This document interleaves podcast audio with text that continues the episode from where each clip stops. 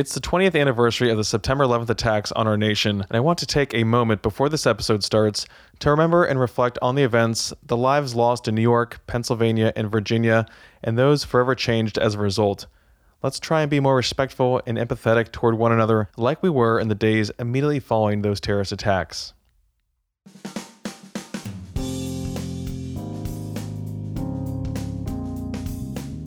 Hello and welcome to the South Carolina Lead. I'm your host, Gavin Jackson, and this episode was recorded on September 10th, 2021, from Houston, Texas. Just so you know, some of the information in this podcast may have changed by the time you've heard it, and yes, everything is bigger here. This episode features a look at the continued debate between Columbia and Washington, especially now that President Joe Biden has rolled out new vaccination mandates. We look at local mask mandates taking effect and why DHEC isn't doing more to put one in place while we await another Supreme Court ruling on the issue. We have a meaty medical section for you and learn more about the new variants and the struggles frontline professionals continue to deal with daily amid a surging Delta variant and low vaccination rates. These stories and much more in today's podcast. Additionally, as always, we want to hear your stories, so we set up a voicemail box to hear from y'all about your life during these difficult times leave us a one to three minute long voicemail at 803 563 7169. Um, you can tell us what's going on. I have a funny story. I was trying to recite my phone number for an IT help desk worker the other day, and I couldn't remember my own phone number, but I could remember the lead's phone number. I started launching into it. I was like, why do I know 563?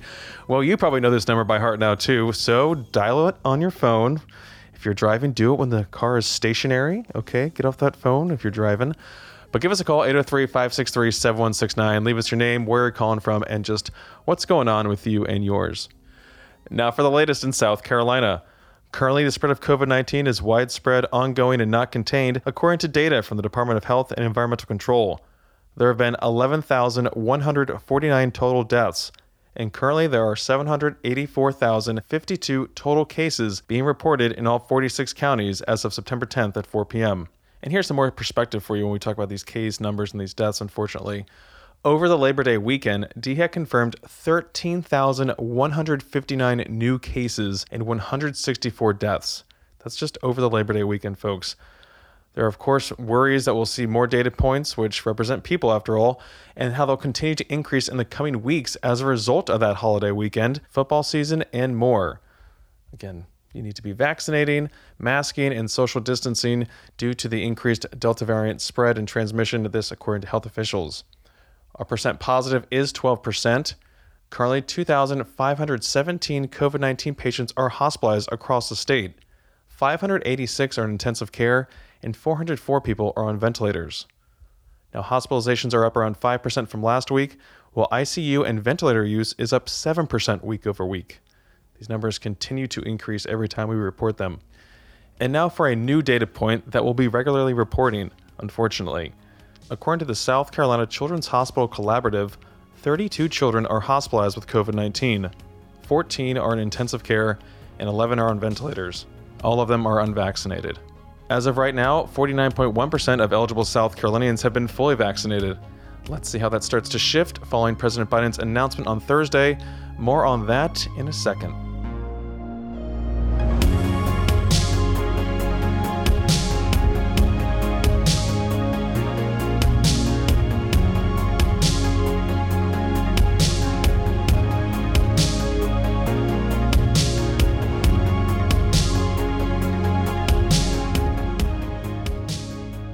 President Joe Biden announced his plan to require vaccines for 100 million people, or for fraction freaks out there, two thirds of American workers, at a time of record surge, maxed out intensive care units, and rising cases among the unvaccinated.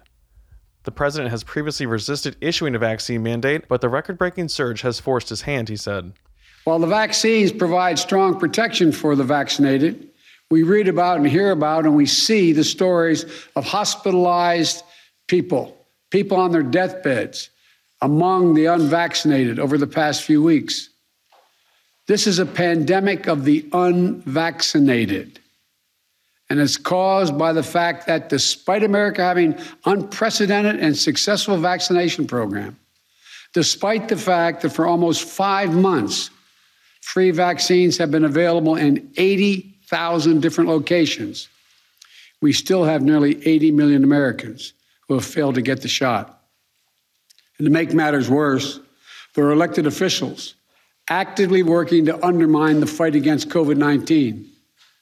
Instead of encouraging people to get vaccinated and mask up, they're ordering mobile morgues for the unvaccinated dying from COVID in their communities. This is totally unacceptable. The Business Roundtable and the American Medical Association support the president's plan to require those companies with 100 or more workers to mandate vaccinations or require them to be tested weekly. This move would be enforced by the Occupational Safety and Health Administration, also known as OSHA. Biden is also requiring healthcare workers at facilities that receive federal Medicare and Medicaid reimbursements to be vaccinated, federal employees as well. Republican leadership in South Carolina and elsewhere, however, were not quite so thrilled about these moves, though legal precedent exists for them. Governor Henry McMaster got more than 4,000 retweets on his tweet thread that said, quote, "The American dream has turned into a nightmare under President Biden and the radical Democrats. They have declared war against capitalism, thumbed their noses at the Constitution, and empowered our enemies abroad. Rest assured, we will fight them to the gates of hell to protect the liberty and livelihood of every South Carolinian." South Carolina Attorney General Alan Wilson said that his staff is reviewing the mandate. Ronna McDaniel is the chairwoman of the Republican National Committee and says she is pro vaccine but anti mandate, and her organization will be suing the Biden administration over what she calls this unconstitutional mandate. On Friday, during a visit to Brookland Middle School in Washington, D.C., Biden criticized Republican governors who are accusing him of federal overreach. Have at it. Look, I am so disappointed that. Uh, particularly some the Republican governors, have been so cavalier with the health of these kids, so cavalier with the health of their communities. This is, this is, we're playing for real here. This isn't a game. And I don't know of any scientist out there in this field that doesn't think it makes considerable sense to do the six things I've suggested. Biden also announced Thursday that he'd be doubling the number of military health teams deployed to hospitals around the country and increasing the average weekly pace of shipments of monoclonal antibody treatments by another 50% this month. Monoclonal antibody treatments have been shown to reduce the risk of hospitalization by up to 70% for unvaccinated people at risk of developing severe disease. Ivermectin, not so much. Now, we're still waiting on the state Supreme Court's ruling on the mask mandate for schools in South Carolina. But despite the most recent ruling against the City of Columbia's mandate for K 12 schools in the city, the City Council this week approved an emergency mask mandate for the entire city, which also includes schools. Mm-hmm, mm-hmm, I know. Follow me. Keep following me. Now, Mayor Steve Benjamin said, quote, We're going to be very careful as to how we craft it to comport with the Supreme Court's order as it relates to schools. The city will use fire department officials to enforce the ordinance, which is separate from any school official or teacher, so as to get around the budget proviso language that prohibits state funds from being expended to enforce a mask mandate. The citywide mandate follows recent action by neighboring West Columbia and Cayce. But what about DHEC and all this? Some are wondering why DHEC doesn't use its powers to implement a mask mandate in schools. DHEC's director, Dr. Edward Simmer, fielded this question during the agency's board meeting on Thursday, September 9th as a follow-up, if I may, uh, there a lot of the emails that the board has received collectively and individually have suggested that DHEC uh, use its power or authority to impose a mask mandate in the schools. Can you speak to that uh, as well? I can. Um, as you know, we do have that authority. Um, however, I think there are some challenges practically to using it. Um, certainly, trying to do a statewide order, I think, would be very, very difficult at best um, because the situation in every school district is different. And trying to write one order that would fit every school district uh, would be, I think, next to impossible. I've thought about that, thought about, well, how would I write that order, talk with our team. We don't think there's a good way to do a statewide order that really fits every school district. Um, the second challenge, of course, is enforcement. Um, I think the proviso is pretty clear. Proviso 108 is very clear that we cannot use school district personnel or anyone funded with state funds to enforce uh, a requirement to wear masks. Uh, which then comes to the question, well, who would? Because obviously, who's mostly watching the children are the teachers, the principals, and with other people in the schools, all of whom are funded with state funds. Um, so the, the, the second challenge becomes how do you enforce an order? I don't believe it's appropriate to write an order that you cannot enforce. Um, so I think those are two major barriers that we have right now to doing any kind of statewide order. Uh, you know, is it possible we could do a, a, more localized order? I think it's possible. We've not had a request for that at this point, um, but that you know that's something we'd have to visit at that time. Uh, whether a more localized order, you know, for a specific school district or even a specific school would have merit. But I think we still come down to the enforcement issue, and, and I still don't know how we would enforce even a more localized order. So that's that's where we stand. Yes, we have the authority, but from a practical standpoint, if you can't if we can't enforce the order uh, then it's really not a good idea, I don't think, to issue one. So, really summing up the issue at play there. Now, as of our recording, we are still waiting on a ruling from the state Supreme Court about another case it heard dealing with the same budget proviso being challenged by Richland 2 School District. So, stay tuned, folks.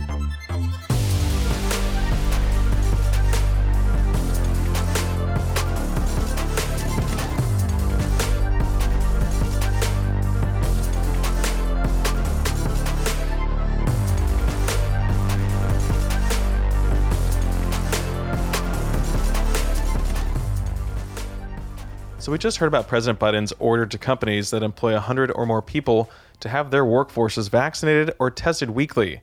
Some may think that this will have dire consequences for some firms or result in problems. But what happened when Delta Airlines two weeks ago announced that unvaccinated employees would have to pay a $200 monthly surcharge? What do you think happened? Anyone? Say it out loud. Even if you're by yourself, say it out loud. Delta saw a jump in vaccination rates. That's what happened from 74% to 78%. Did you have that answer?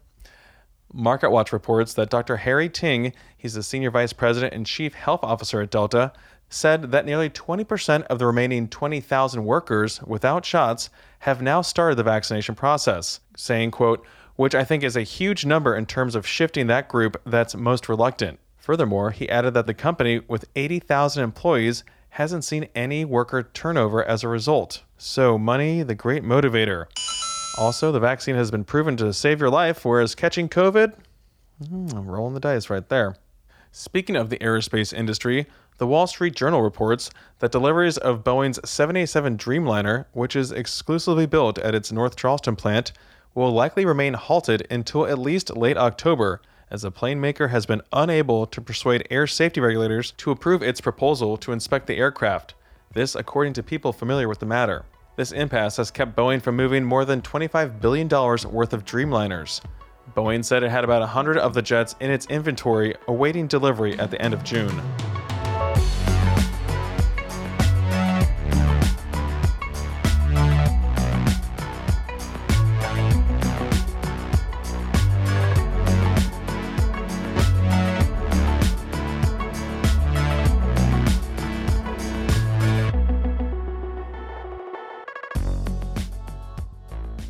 Citing the record breaking surge, Prisma Health has suspended elective surgeries at its upstate hospitals until at least September 17th. Outpatient surgeries will still take place, however, according to the hospital.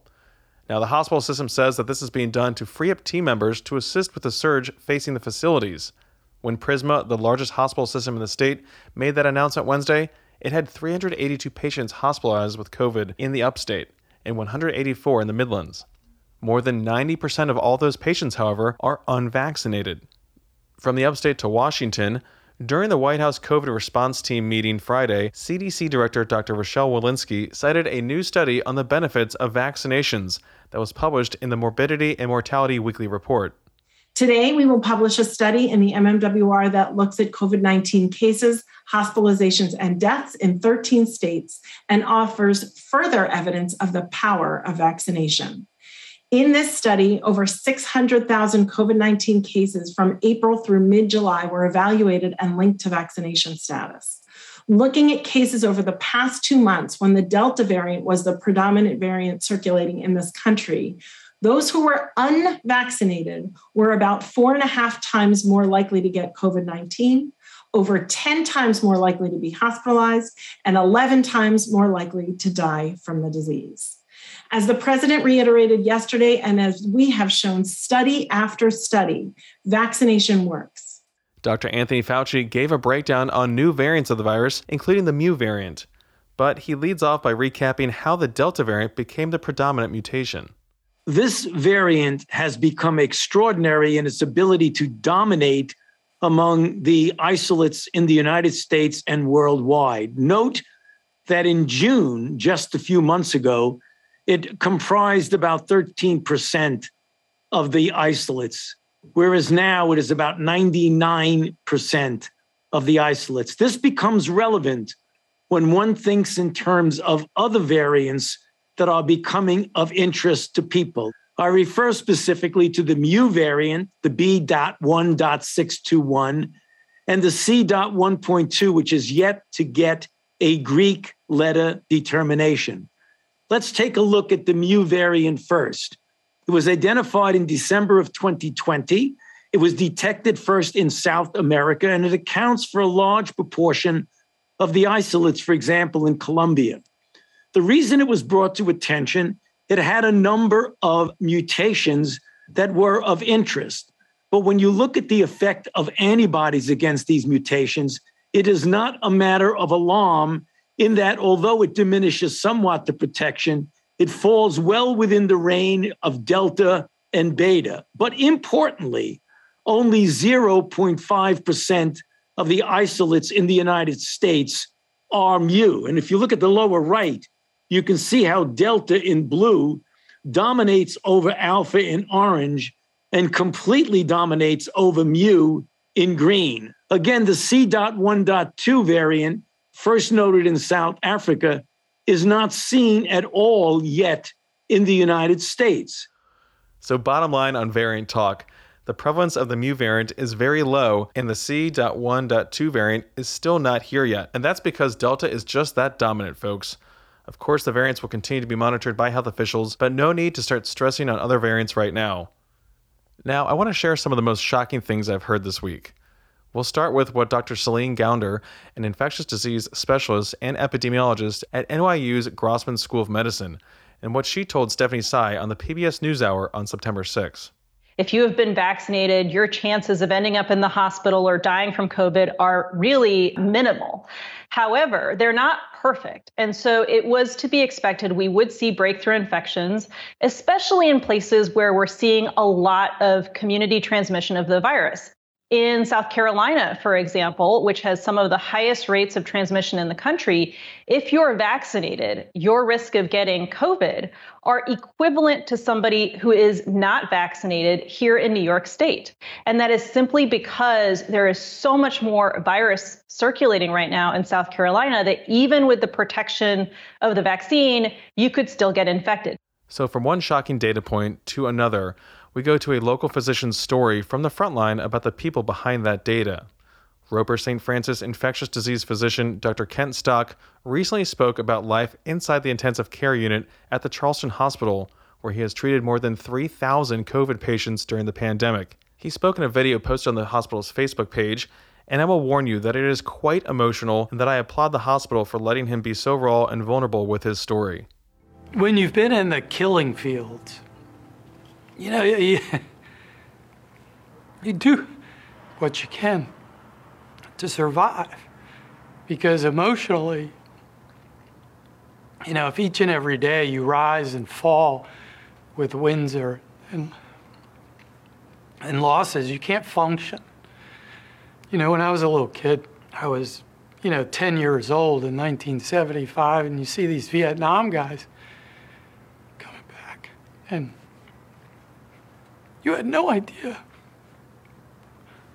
what they went through, the tragedy, many of them questioning the cause. You know, was this a worthy cause? Are we truly fighting for the well being of our country? Are we causing harm? You know, are we using our military strength to hurt people unnecessarily? And I never understood that as a kid. And I always thought it was a sign of weakness and, and you know, get over it. That, because that's the generation that my parents were. You know, I mean, they were so used to tragedy from losing children at a young age, the Depression, World War I, the Korean War. It was just every day this is part of your life. Well, my generation doesn't know that. I've never served or had to serve in the military. So I don't know what it's like to have a gun pointed at my head. But I do know what death and destruction looks like. And, you know, I, I went into infectious diseases because of HIV and AIDS. And I saw that. It was horrible. And, and good people dying alone. And I knew I needed to help. And we did. You know, I mean, it's a disease that you don't have to be ashamed about anymore. Um, COVID, unfortunately, is fraught with so much politics that people just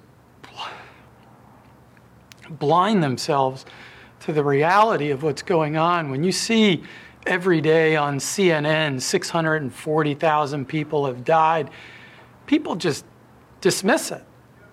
They, they rationalize it away. They, they do what I do every day to get through the day. And we lose a little of our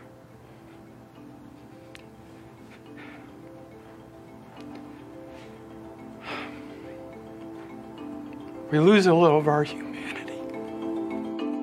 Yeah, there's really not much to say after that, except thanks to Dr. Stock and all those fighting on the front lines day in and day out. Help them out by doing what officials have been telling us for months now vaccinate, wear your mask, socially distance, and for God's sakes, be respectful to one another.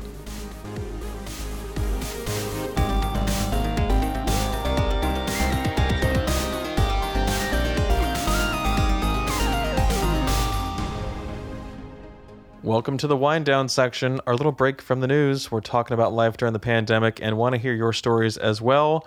Talking about how you're handling things, if you've contracted COVID 19, if you had a breakthrough case, if your kids are quarantining from school, if you're stuck at home after a quarantine from work, if you're trying to get someone convinced to get vaccinated or you're still on the fence about it, let us know 803 563 7169.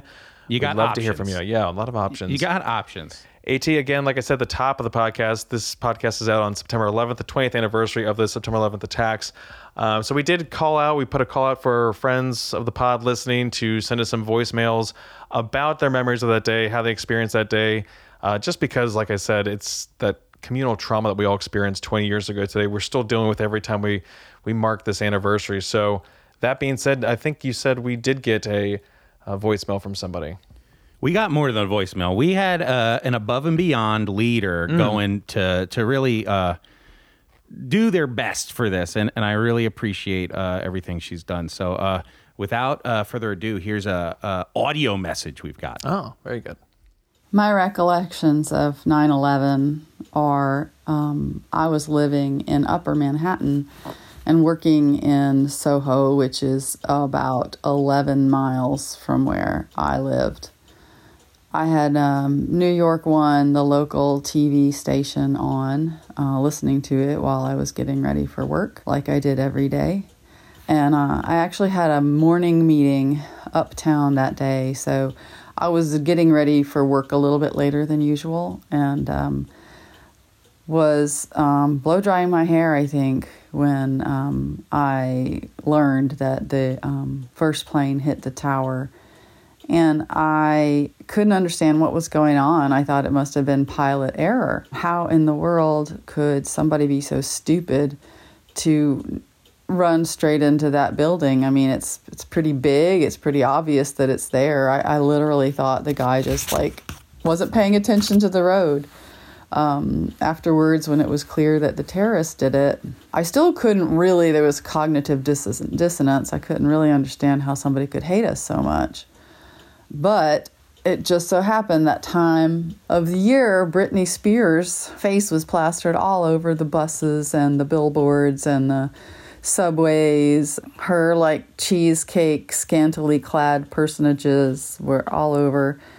And, um, you know, she just sort of represented to me this, as far as I could tell, what those people um, might hate about America because she just sort of was flaunting her female sexuality all over New York. And so I'll always associate, like, you know, half naked Britney Spears with 9 11. Because to me, you know, I, I didn't necessarily like those posters either, but um, I do think that, you know, if you had to latch onto something, in the heat of the moment to try and explain what they really wanted to destroy about us. It, it was that that freedom. Laura, thank you for sharing your story. Um, that's that's really interesting to hear about your time in New York, and of course that corresponding with that horrible day. Um, also interesting to kind of make that Britney Spears connection. You know, again, that's something you know attacking yeah. those Western values which we hold so dear, which includes pop culture. You know, that's something that of, of course was under threat and under attack that day as well.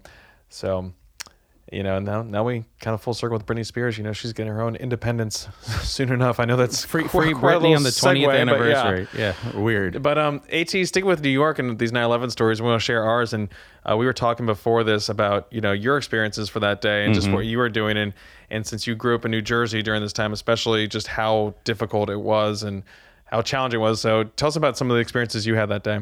Yeah, when growing up, I grew up in North Jersey, which is essentially a suburb of New York City. Mm-hmm. Okay, so everyone in my town, their parents worked in the city, and so I remember it was like eighth grade or something like that, and we were sitting around, and then teachers would start like uh, coming into the classrooms and grabbing kids and we didn't really know what was going on and then you'd start to see people you know crying and we then we heard a plane hit one of the World Trade Centers. Wow! And we and, and Laura reminded me that when we first heard that, everyone thought it was like a, uh, a personal plane had flown into the side of the of the building, you know. Mm-hmm. And then uh, they announced that we were going to go home early from school and we had no idea what was going on. And then we got home. Everyone got on AOL Instant Messenger. Yeah. and uh, we just turned on. Everyone was watching the news, and we were all watching as, as the second plane hit. Oh.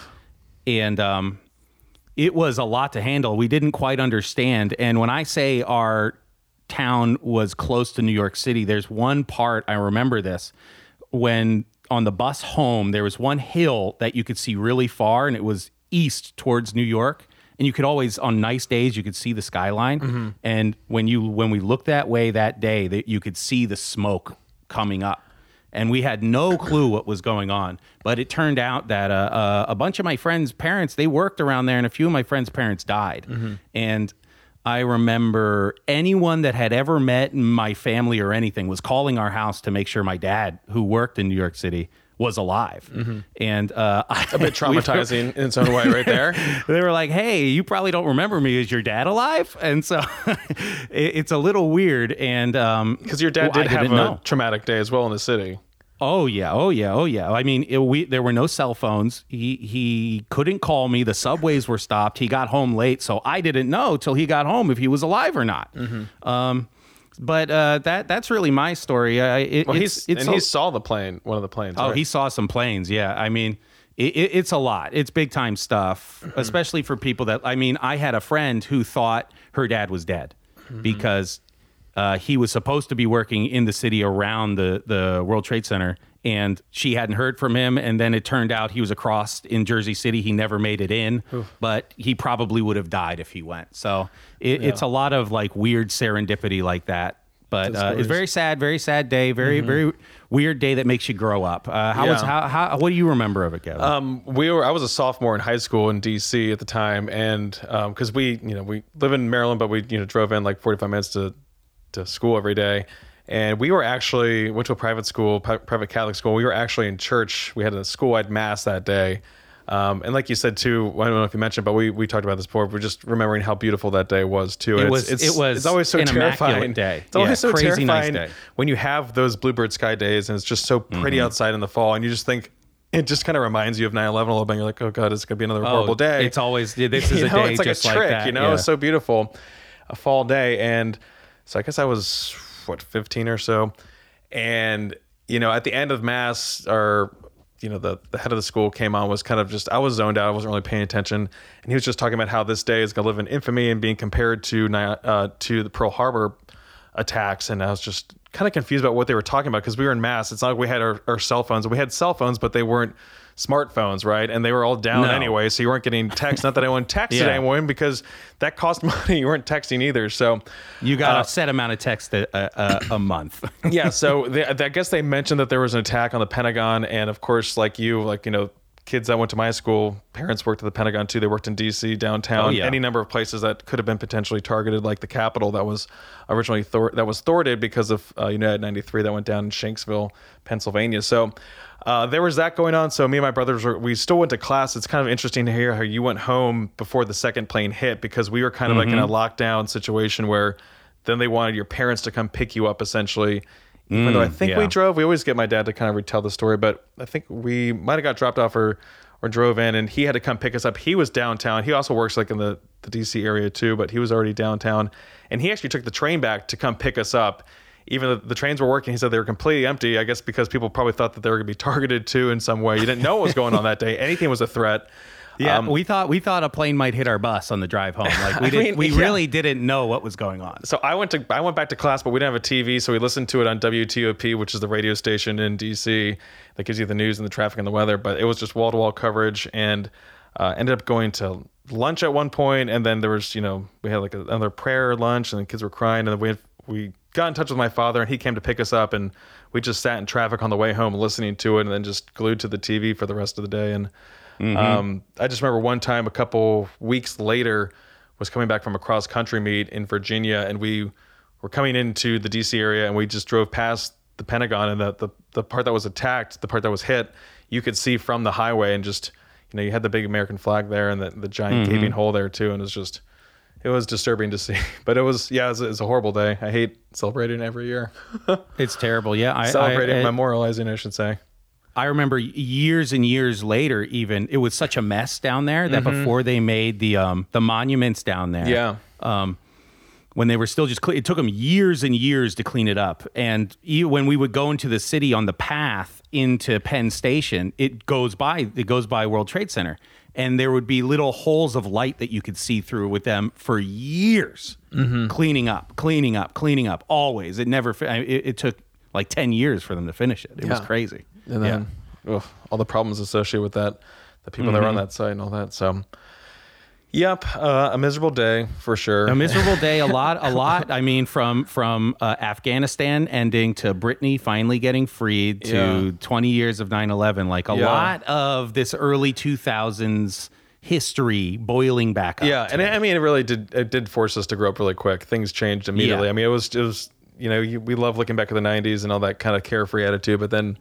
You know, after 9/11, things just changed, and it's still that's still the same. So it's changes forever. yep Anyway, but uh thanks for talking to me yeah, about it not such, a, not such a pleasant wind down, but again, something important to talk about. I think, especially since this podcast does come out on 9/11, and and it is that community, that communal experience that we all had if you were alive during that time, and something to Mm-hmm. talk about. So, uh, if you need someone to talk to, reach out and talk to someone, folks. You can always leave us a message too.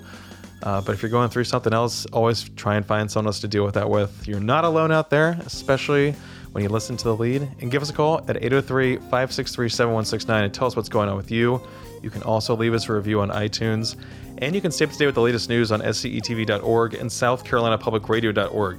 And don't forget to support your local newspapers. For the South Carolina Lede, I'm Gavin Jackson. Be well, South Carolina.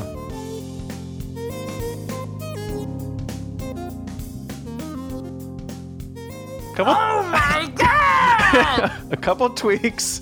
oh my God! I'm trying to get a screen grab of you.